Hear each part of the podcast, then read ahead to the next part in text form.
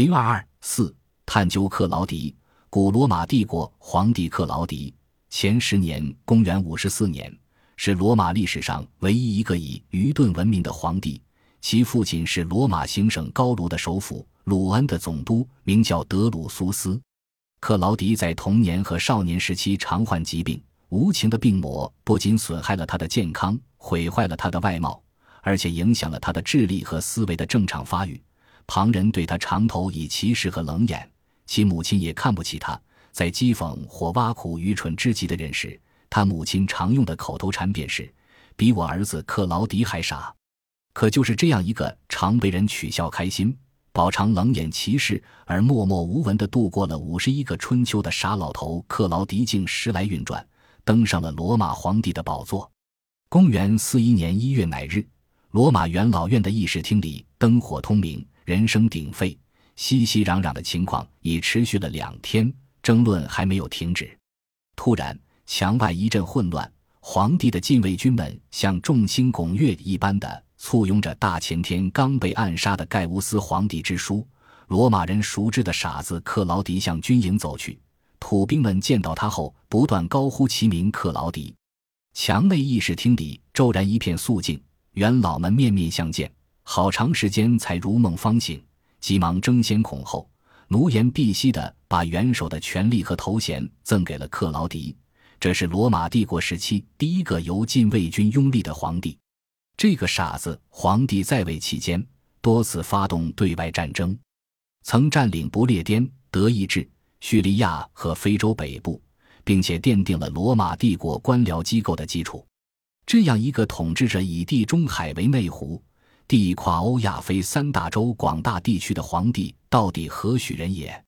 是真傻还是假装的？或者是大智若愚呢？在古代，人们对克劳迪愚智的评价便众说不一。罗马著名的斯多噶派哲学家塞涅卡对克劳迪的评价前后自相矛盾，争论不休的千古之谜由此产生。在公元四十一年或四十二年的一封信中。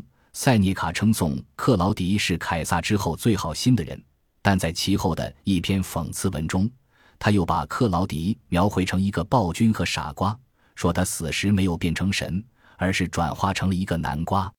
这种描绘在当时便算是愚蠢的象征和代名词，表明克劳迪为神所不齿，死后也不能进入天堂。塞涅卡的两种态度与说法截然相反。随后。罗马史家塔西佗等人也因袭其说，一方面称颂克劳迪统治初年仁慈而治，为意大利的福利勤恳操劳，将国家治理得井井有条，身为士兵和公瑾所喜爱；另一方面则嘲笑他是个笨蛋，毫无主见与头脑，由他自己决断的事甚至没有他的妻子和被士奴命令的多，因为他总是依他们的利益和希望做事。苏托尼乌斯对克劳迪的地位形象的描绘为：整个处于那些人和他的妻子的控制下。如我前述，克劳迪扮演的角色不是一个国王，而是一个奴仆。塔西佗还生动有趣地描绘了克劳迪在听到其前妻死讯时毫无反应的表情。总之，他们倾向于否定克劳迪，认为克劳迪确实是一个傻子。古代作家中唯一肯定并赞扬克劳迪的是与克劳迪同时代的作家庞普努斯麦拉，他称克劳迪为众皇帝中最伟大的。由此可见，早在古代对克劳迪的评价便有争论。贴木儿像是大汉的指定继承人。一九二零年或一九二一年，在特杰亚考古发掘中发现了克劳迪的二封信，在这封信中。涉及了亚历山大里亚市政组织的一个复杂问题——议会问题和亚历山大里亚的犹太人同希腊人的微妙关系。克劳迪表现了惊人的丰富知识，他不是从理论上着眼，而是从实际出发，对现实情况有着全面的了解，同时也表现出了他具有非凡的机智。简直不能理解，像这样一位人物，怎么会同时又是他的妻子和被士奴们手下的奴隶？前苏联史学家罗斯托夫采夫对此所做的论述，表现了他对古代作家的观点的怀疑。古代文献中的另一些记载也证明，克劳迪在位时确立的方针实行的措施和他领导时完成的一些重大工程及建立的一些组织和机构，在罗马史上具有深远而重大的意义和影响。他目光远大，有非凡的气度、胆略和智慧，富有雄才大略和高度的管理才能。许多事情绝非一个傻子所能为。由此，西方在本世纪初掀起了对克劳迪个性特征和功过的在评价和在研究之热潮。一九四零年，温斯特穆斯克拉热出版《克劳迪皇帝》一书，这是否认克劳迪低能愚钝的代表作之一。作者认为，当克劳迪统治帝国时，显示了他的能力。前苏联著名史学家科瓦略夫也倾向于否定对克劳迪的传统看法。安德森和罗斯托夫采夫认为，实际情况是这样。